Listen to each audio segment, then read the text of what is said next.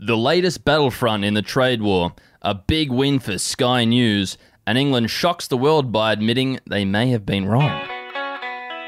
Hello, my name is Wendell Hussey, And my name is Errol Parker. and this is the Betoota Advocate's Daily News Bulletin for the 16th of December. We're bringing you all of the biggest stories as reported in our paper.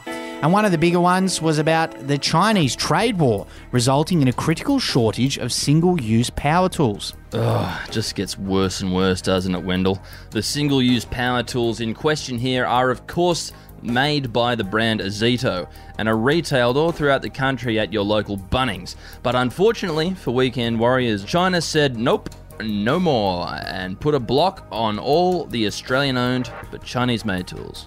And these tools are obviously single use because you use them once and chuck them in the bin, which I would assume is understandable when you buy a $19 power drill. Some better economic news, and the Australian film industry has secured a major coup.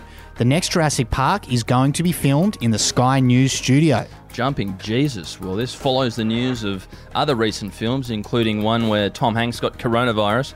The filming is going to take place on Australian soil.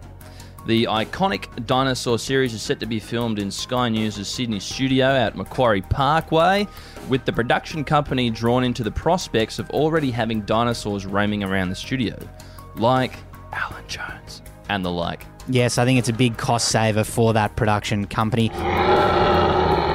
Now, some international news. England has admitted pretending nothing is wrong is not actually a good strategy for dealing with a global pandemic. Yeah, we uh we're truly living in remarkable times, aren't we, Wendell? Never in all my years did I think I'd see the British admit that they actually made a mistake because Greater London and other parts of the country are going into lockdown finally. After Prime Minister Boris Johnson admitted that a half hearted approach to containing this virus that almost killed him might not have been the greatest strategy. He said to us, it turns out uh, herd immunity isn't real and that only rich people survive this thing after getting put on a ventilator.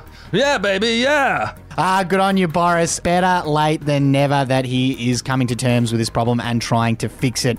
Now, our quote of the day comes from our Prime Minister here in Australia, Scott Morrison, who said this about the trade war with China and their ban on our coal. Um, it, it really is a lose lose here because Australian coal, compared to the coal that is sourced from other countries, the other countries have 50% higher emissions than Australian coal.